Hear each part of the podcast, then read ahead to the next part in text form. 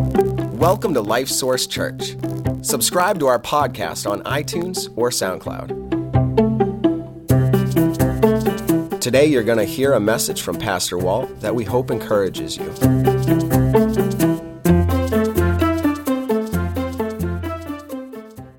So imagine with me that very first Easter morning. The women got up before sunrise to carry out their mission. Somebody had to do it, and they believed that they were the ones. So they gathered their spices and their ointments and folded up their cloths carefully and, and headed out the front door into the cool morning air. The sky was already getting light in the east, and, and the birds were singing, and, and a light breeze stirred the leaves and the olive trees as they passed them. And it was a beautiful morning, but they would have noticed it a whole lot more if there hadn't been this huge obstacle looming in front of them for what they had to do. One of the, the ladies said, Well, how, how are we going to roll away the stone? How are we going to get the stone away from the tomb? And, and the oldest one says, Well, I don't know. Something's going to work out. And maybe we can get the soldiers to roll away the stone for just long enough for us to go in and, and give him a proper burial. And someone said, No, I heard that the Romans put a seal on there. There is no way those soldiers are going to break that seal. And the conversation stops, but they keep walking. And as they draw near to the clearing across from the tomb, they expect to be stopped by soldiers. Only no soldiers step out. And they come to the edge and, the, and they look out across the clearing and they look at the shadows and, and the trees around there in the early morning light and just trying to see surely the soldiers are here somewhere, the ones who were there protecting the, the grave, and nobody's there. And so they step out into the clearing and they begin to walk across it. And as they go across it in that early morning light, all of a sudden they see that the stone is, has, is not in front of the tomb anywhere. It's, it's been rolled away from the tomb. And their hearts dropped, disheartened, because they think, oh no, the soldiers must have moved the body. It's gone somewhere else. Now we won't be able to give him this proper burial. And so they, they walk on up to the tomb, expecting it to be empty. And it is empty, but not for the reason that they thought. So the women walk into the tomb, and as they do, all of a sudden there's this, this man there in, in bright white clothing who stands up as though he's been waiting for them and walks, stepping in behind him. Another man dressed the same way, white, and, and all of a sudden they know angels. These are angels. W- what can this mean? What's this about? And the angel begins talking to them, and he says a number of things to them. But he says one thing that rocked their world He is not here, He is risen. And all of a sudden, the, the women are like, you know, they, they've gone from this down to this, all of a sudden, this, this up. What? He's risen, he's, he's alive, he's not dead anymore. And they, they're trying to figure this out, and they, they leave the tomb and they head back as fast as they can, and they go and tell the disciples. Peter and John jump up, and the Bible tells us they ran to the tomb to see for themselves, and they go into the tomb. And sure enough, it's like the lady said, it's empty. All they see is this. They see where the, the temporary grave cloths that they had wrapped him in were still lying there, and they were still wrapped, only they were collapsed. There was no body in it. And the cloth that they had wrapped around his head had been folded up and set on the side. Peter and John look at each other trying to figure what does this mean? Could it be that he's really risen? And they, they make their way back to the disciples and they tell them that it's, it's the way the women said. He's not there. And, and maybe he has really risen. And, and somebody gets excited and says, Yeah, he is. He's alive. He's risen. And the others say, No, there's no way he can be risen. Well, why not? Well, because dead people don't rise from the dead. Well, what about Lazarus? You remember Lazarus, right? Yeah, but that's different because Jesus raised him from the dead. He was dead. We know he was dead. And so they were mixed, trying to figure this out. One thing for sure they didn't do, they didn't go out and begin investigating, trying to find out, because they were afraid that the same people that had Jesus crucified would have them, his followers, crucified. So they stayed in hiding for fear. That night, something happened that changed their lives and really the, the course of world history, Jesus showed up in their room. And there he was, standing there before them, flesh and bone and alive and talking with them. He who had been dead is standing there alive and talking with them. Now they believe he really is risen. And, and it changed everything. And, and today, millions, if not billions, of people are doing what we're doing in a very special way, celebrating the resurrection of Jesus Christ. Can you imagine being there, being part of that? Well, I actually left part of the story out. Not a big part, but a really important part. Actually, I left out three words. So let me go back and fill those three words in. And so the angels began talking to the women and saying several things to them and explaining things. And, the, and, but one thing stood out to them that rocked their world forever. He is not here, He is risen, as He said. As He said.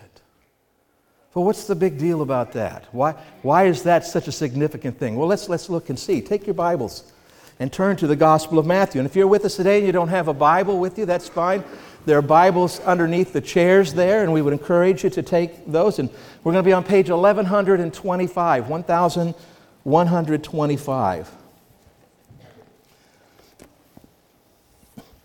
When Jesus was alive here on earth and was teaching and talking, man, he was challenging a lot of the, the basic beliefs of these Jewish religious leaders, and, and they're trying to figure out, you know, how, to, how do we know this is really true? How, how do we know that?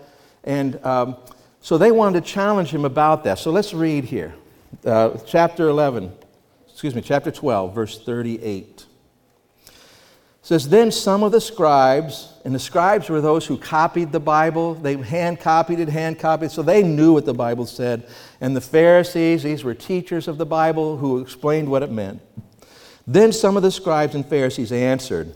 They responded to Jesus, saying, Teacher, we want to see a sign from you. Well, what are they talking about? Well, whereas you and I would have probably asked Jesus, Why should we believe you? Why should we believe what you're saying? Why should we believe that you are who you say you are? You're saying some pretty amazing things, teacher. Why should we believe you? But the way they would ask in their days, they, instead of saying why, they would say, okay, you're saying all these things. You're saying we should believe it. Show us a miracle.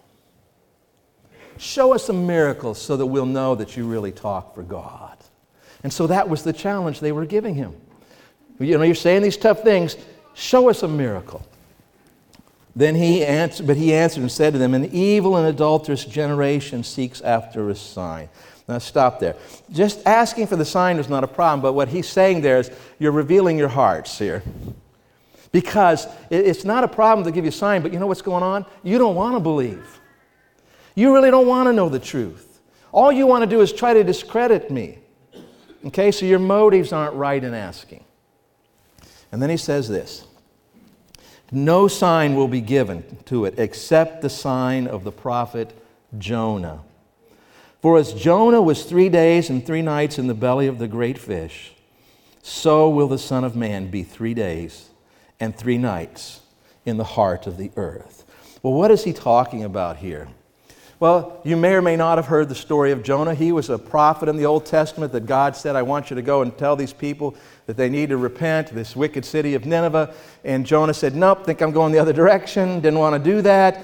And in the process, he gets thrown overboard. Long story, gets swallowed by a great fish. Okay? And he's in that fish for three days and three nights. And the fish makes his way to where Jonah was supposed to be going and spits him out on the beach.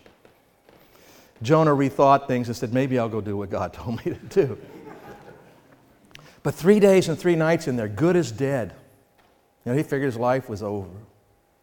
Well, Jesus says that is pointing you to me and what I'm going to do because I am going to be in the heart of the earth three days and three nights. And the heart of the earth was, was the way that they would say when they buried somebody. Jonah was in this fish for three days and nights, but tell you what, I'm going to be buried. I'm going to be in a tomb. In other words, I'm going to be what? What? Dead.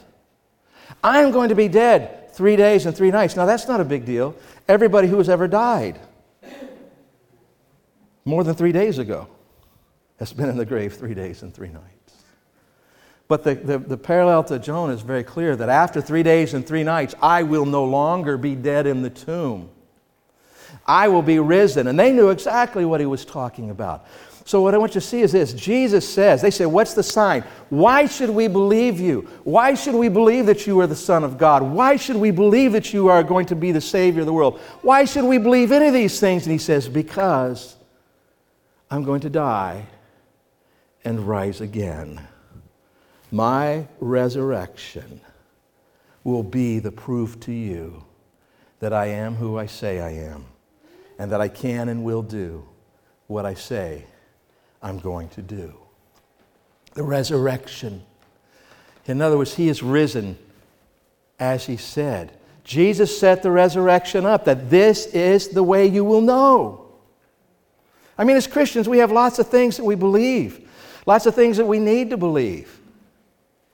Jesus says that they all hinge on the fact that he rose from the dead. And if he did not rise from the dead, there is no Christianity as we know it.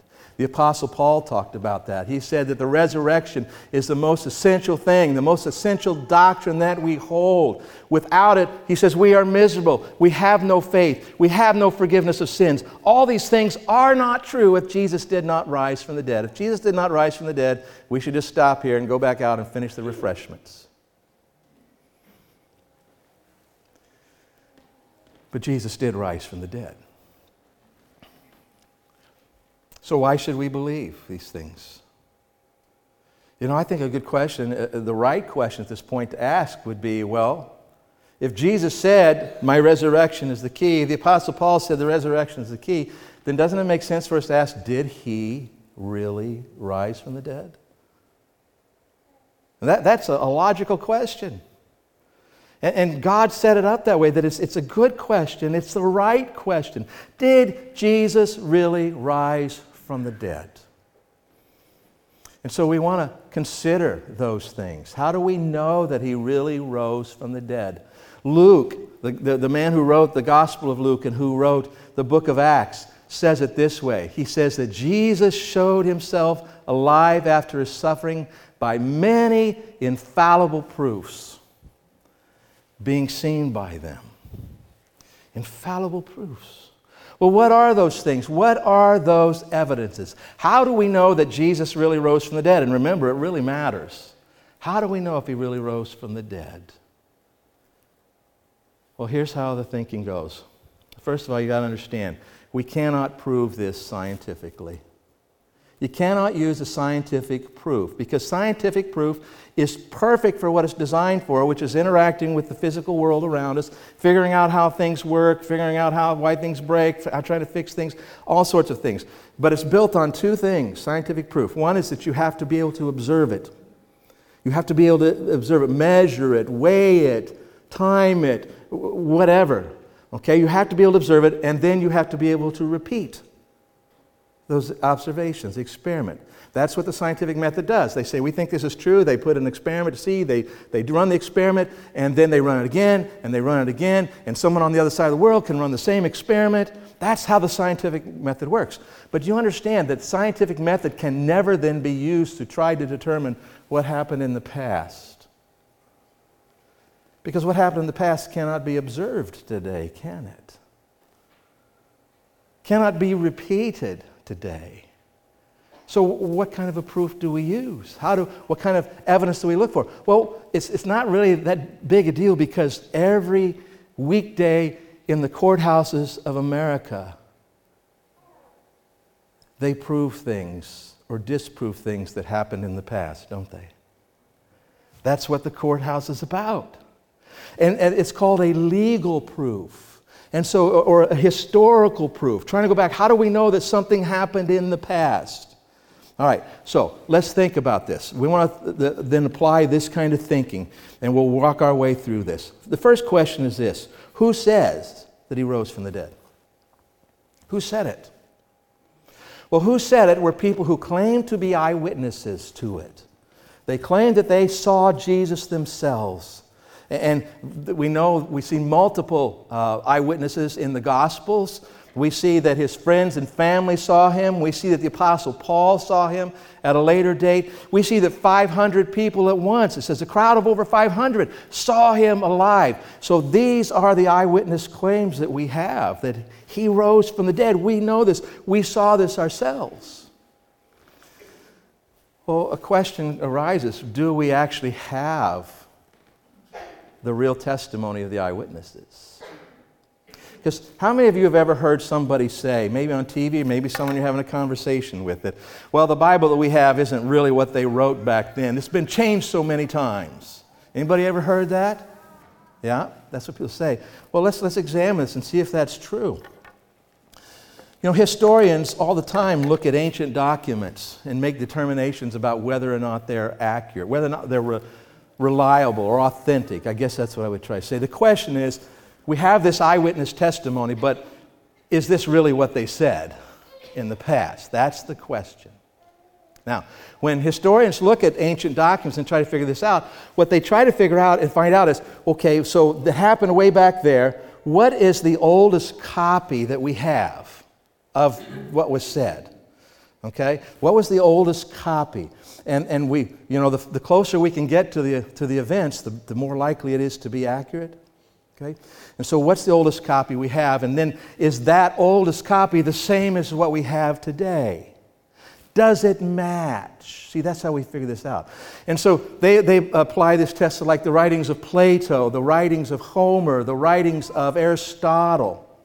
And what they find is this that they go back and the, the copies that, that are the, the closest to when it happened are anywhere from 750 to 1300 years after it was written. Now that's a long time, isn't it?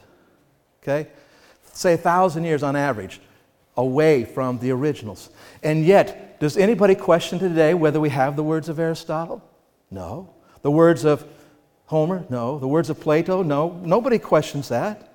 Because it's good, it's settled, right? That what we have is the same as what we have today in those writings. Well, let's talk about the New Testament for just a little bit. Do you know that we have found, we, not me, we Christians, historians have found a, a fragment. I'm not sure how big it is. I think it's about like this big. And it's written on both sides. And it's dated within 30 to 40 years of the time it was written, just after the turn of the first century. And you know what's on it? Portions of the Gospel of John. This came from a copy of the Gospel of John. And, um, you know, it's the Gospel of John on one side, and the other side it's a different part. So it's like, you know, if you'd had a page and it continued on the other page. And it matches what we have here. Within the first generation after. And if we go out another two, three hundred years, we have like, like 6,000 different copies of the, the New Testament. And guess what? They all say the same thing. Now, you're going to hear people say, no, they don't, there's differences. Well, there are differences. Sometimes people misspell words. Anybody here ever misspell a word? Right, sometimes the people copying it misspell words. Thousands of copying, we might expect that to happen. Occasionally, a word order will get changed. Instead of saying Jesus Christ, it'll say Christ Jesus. But they're all the same. So, do you understand that what we have here is what they wrote back then? In fact, F.F. Bruce, who was a scholar at the uh, Manchester University in England, says this. He says, If the New Testament were a collection of secular writings, their authenticity would be generally regarded as beyond doubt. They're authentic. So when you read what it says Matthew says here, Mark, Luke, John. This is what they wrote. You can be confident in it. Now, the next question is this Were they lying to us? Did they make it all up? Well, in a court of law, how would you determine that? Well, what you would try to do is you try to impeach a witness by saying, you know what, they lied. You know how many, look, they schemed, they got rich off this, right? They had reason to lie. They're going to make a lot of money if this goes through. Or, or they got power. Well, you know what? The disciples never got rich never got rich, never acted like they wanted to get rich. All they wanted to do was tell people Jesus rose from the dead. He is who he says. He's the Savior of the world. Your sins can be forgiven for. That's all they cared about. And the only times we see them collecting money was not for themselves, it was to give to other people in need, like a Mother Teresa would have done. That's what we see. So they had no motivation financially to lie. And, and they had no motivation of power. They didn't build themselves up in power. It didn't happen. That isn't the way things function. They didn't try to do that. And so there's no motivation for them to have lied. And when you add to that the fact that every one of them suffered terribly for preaching the gospel, they were persecuted, they were tortured, they were jailed. All but one of them were put to death. What did they have to gain by lying? And even though all that happened, they never changed their story. Never, even in the face of all the harm that came to them. Now, we also see that they were changed by this. What were they doing after Jesus had been crucified and put in the grave? What were they doing? Hiding. They were hiding. They were fearful. They weren't going to go out and try to figure because they were scared of what was going to happen. But after they saw Jesus, what do they do? Man, they show up in the temple right in front of everybody. The religious leaders say, Jesus is risen. This one whom you crucified is risen. They are now bold and they speak powerfully. In fact, later on, the religious leaders who were persecuting them said, How in the world can these guys be like this? Are these the same guys? And then they says they took note that they had been with Jesus, the risen Jesus. It changed them forever. And all the way to the end of their lives, they never, ever recanted, never got rich. Never. These eyewitnesses are credible, they can be believed. And you know, there's another eyewitnesses that we have testimony of, and that is the Roman soldiers who were there guarding the tomb. It says that after this happened, they went and told the Jewish religious leaders, here's what happened. They told them how the, the, the angels had come, the stone had been rolled away, and how, how Jesus walked out of the tomb, and, and they were scared to death and, and laying there and not wanting to move. And they went and told them. See, the problem is that if they failed guarding that tomb, they would be executed. They would pay for it with their lives. And so you notice they don't go to the Romans, their Roman captains, and tell them. They go to the Jewish religious leaders and said, What are we going to do? What are we going to do? And the Jewish religious leaders said, Tell you what, we'll give you some money here. You say that the disciples came and stole the body, and we'll take care of your military leaders, the government leaders. But there's eyewitness testimony. And we have not just eyewitness testimony, we have circumstantial evidence to this as well. You know, the Bible is not the only place that we hear about Jesus and the disciples and the claims of the resurrection. The secular writers that, that lived in and around that time, and secular writers who were often hostile to the, to, uh, the Christians and Christianity. Let's go and put that up there. And I know that's, that's way too small for most of you to read, but let me say this. This comes not from the Bible. These are people talking about what was being said at this time, what was being believed, what was being practiced. Jesus was born and lived in Palestine. He was born supposedly to a virgin and had an earthly father who was a carpenter. He was a teacher who taught that through repentance and belief, all followers would become brothers and sisters. He led the Jews away from their beliefs. He was a wise man who claimed to be God and the Messiah. He had unusual powers and performed miraculous deeds. He healed the lame. He accurately predicted the future. He was persecuted by the Jews for what he said, betrayed by Judas Iscariot. He was beaten with rods, forced to drink vinegar and wear a crown of thorns. He was crucified on the eve of the Passover, and this crucifixion occurred under the direction of Pontius Pilate during the rule of Tiberius. On the day of his crucifixion, the sky grew dark. There was an earthquake. Afterward, he was buried in a tomb. The tomb was later found to be empty. His disciples claimed he was resurrected from the grave and showed them his wounds. These disciples then told others Jesus was resurrected and ascended into heaven. Jesus and disciples and followers upheld a high moral code. In other words, they practiced what they were preaching. The disciples were also persecuted for their faith, but were martyred without changing their claims. This is what the secular writers and writers who were hostile to it said was being believed and taught and lived.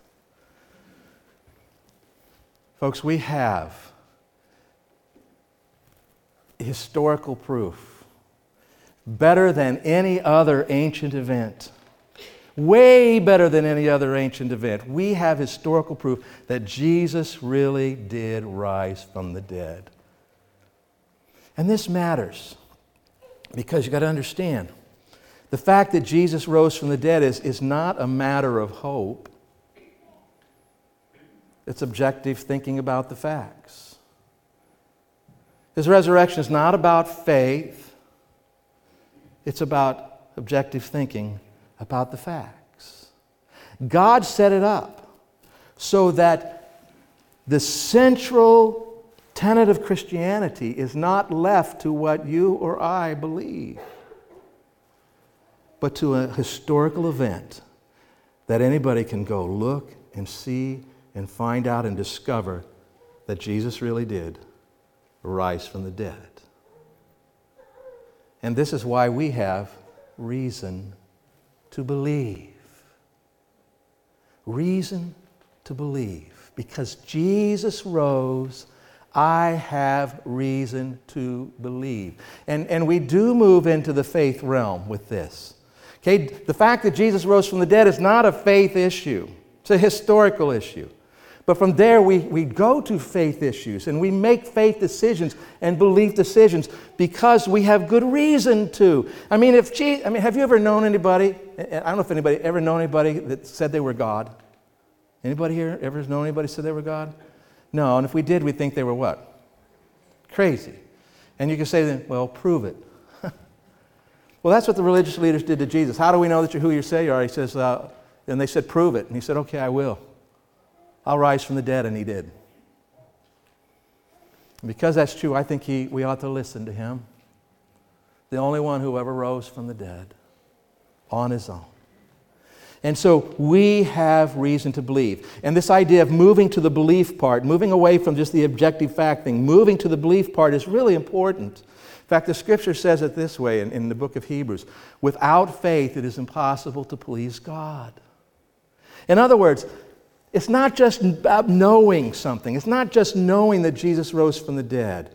It's knowing that Jesus rose from the dead and then saying, okay, because of this, now I have reason to believe that he was who he said he was, that he can and will do what he said he's going to do. Have reason to believe these things. And so let's talk a little about this moving from this knowledge to belief and how important it is. Go in your Bible to, to Gospel of John.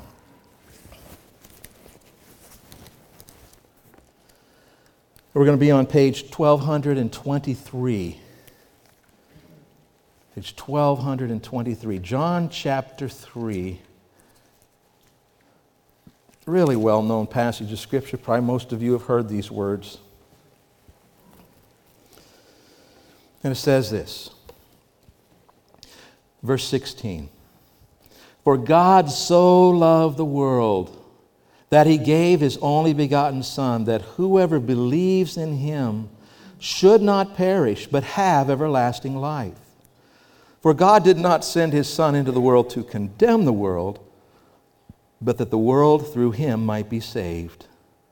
He who believes in him is not condemned, but he who does not believe is condemned already, because he has not believed in the name of the only begotten Son of God. This is something that the resurrection gives us reason to believe. So let's talk about this verse and what it says here for a little bit. For God so loved the world. God loves us. That's the starting point for God. He loves us and wants us to uh, have a relationship with Him. But there's a problem that gets in the way. And He says He gave His only begotten Son. This tells us about Jesus' identity. Who was Jesus? He is the Son of God, He is God in human form. Okay? He is the Lord of all. That's who He is. And, and He came from His Father to us.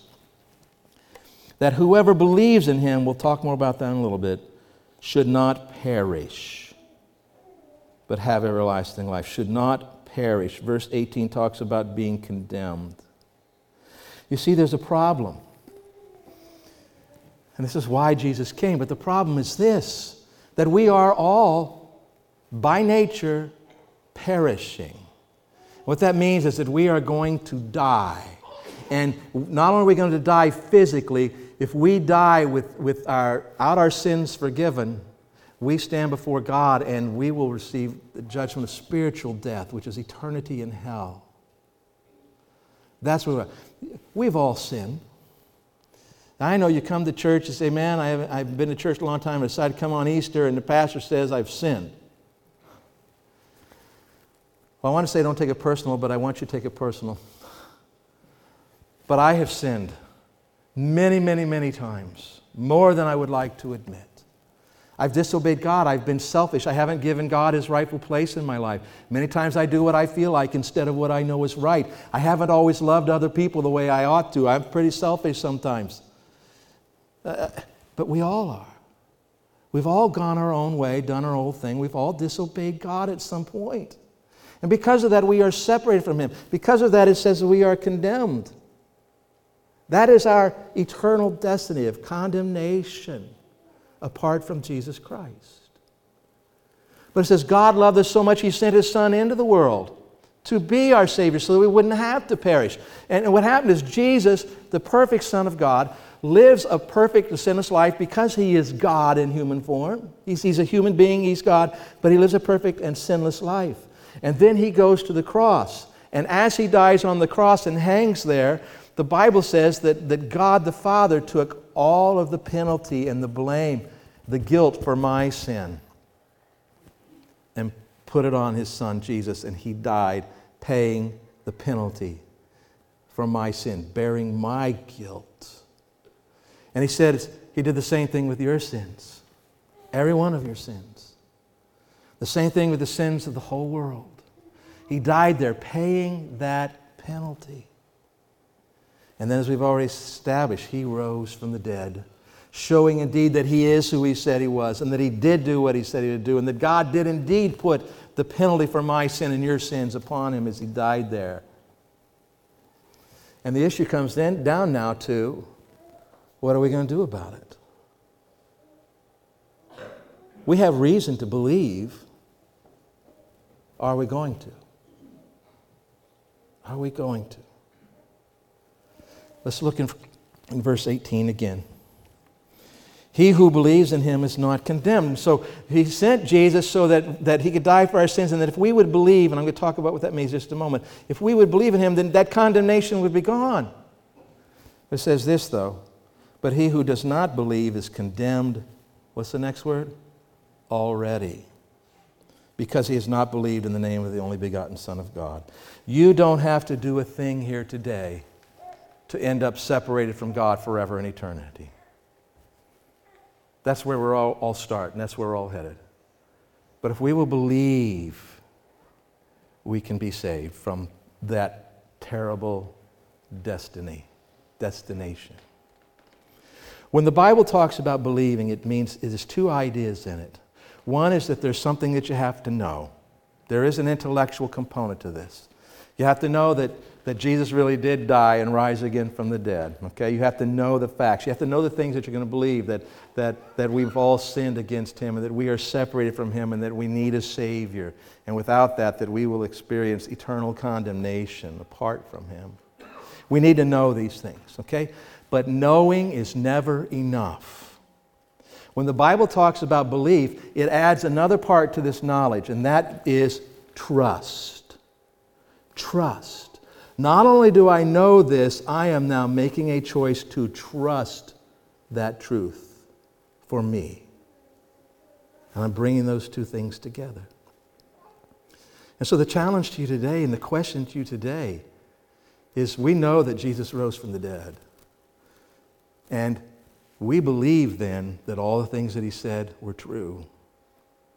And we believe what it says about us as sinners and our destiny. But are you going to believe? Are you going to know that Jesus died for your sins and rose again today and stop there? Or are you going to know and then say, hey, I'm going to trust that for me? I trust that for me. I'm going to give you an opportunity to make that decision. When we talk about this decision, we, we call it receiving Christ as Savior. That's what we're talking about. In just a moment, I'm going to give you an opportunity to do that, to make that decision, to receive Christ as Savior. I'm going to have you, if you want to do that today, you say, you know, I don't think I've ever settled that. I don't know that I've ever really settled this once and for all. And it is a once and for all settling it, once in a lifetime decision that you make. If you haven't ever settled, I'm going to ask you to pray with me to pray along with me and talk to God about this and make a conscious decision to receive Jesus as Savior. I'm going to give you the opportunity. And you can pray silently. You don't have to pray out loud. God knows what you're thinking, He knows what's in your heart. And let me be really clear this is not like some magic prayer. It isn't a magic prayer. In other words, it isn't you say these words and, and then you're, you'll be forgiven. No, no. What we're talking about is you in your heart and mind saying to God, okay, God, I get it.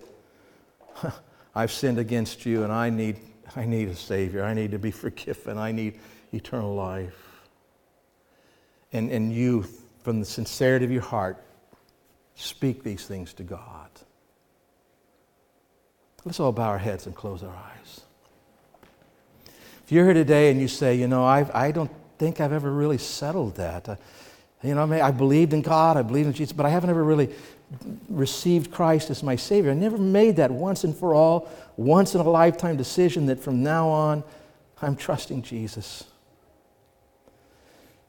But you would like to make that decision.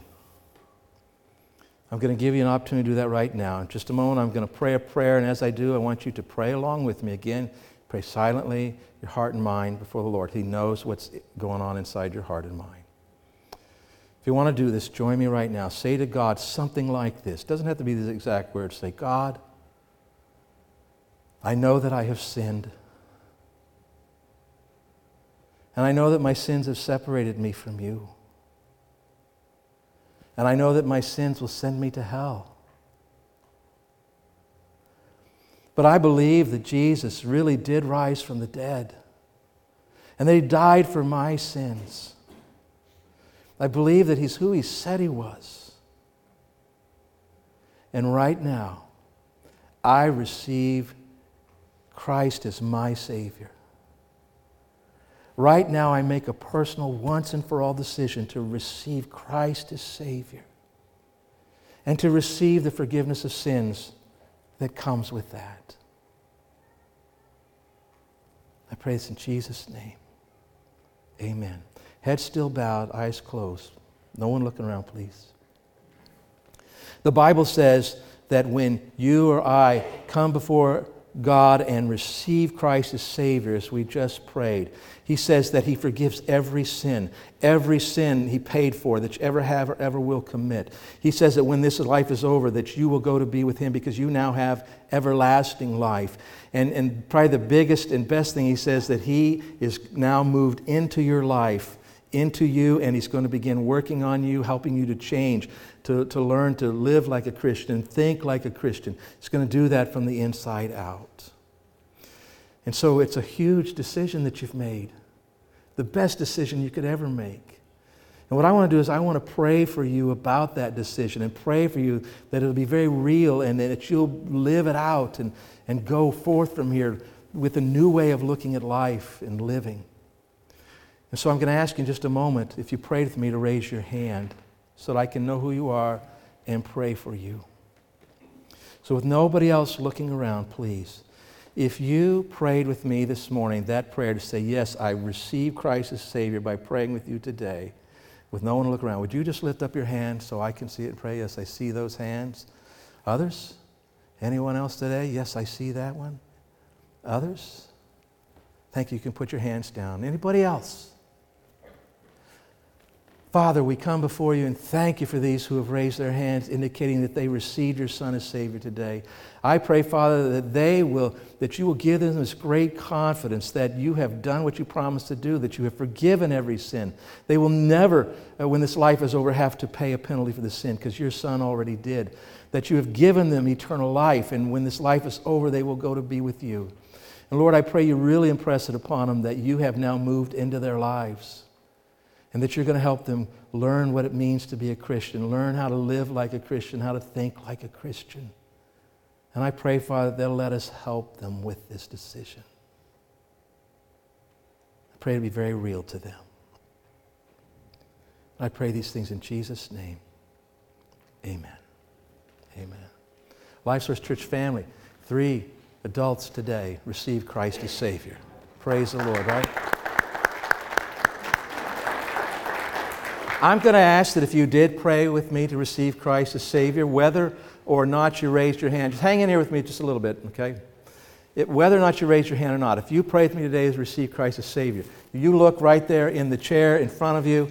Uh, there are two things in there. One is, what's my next step? Okay?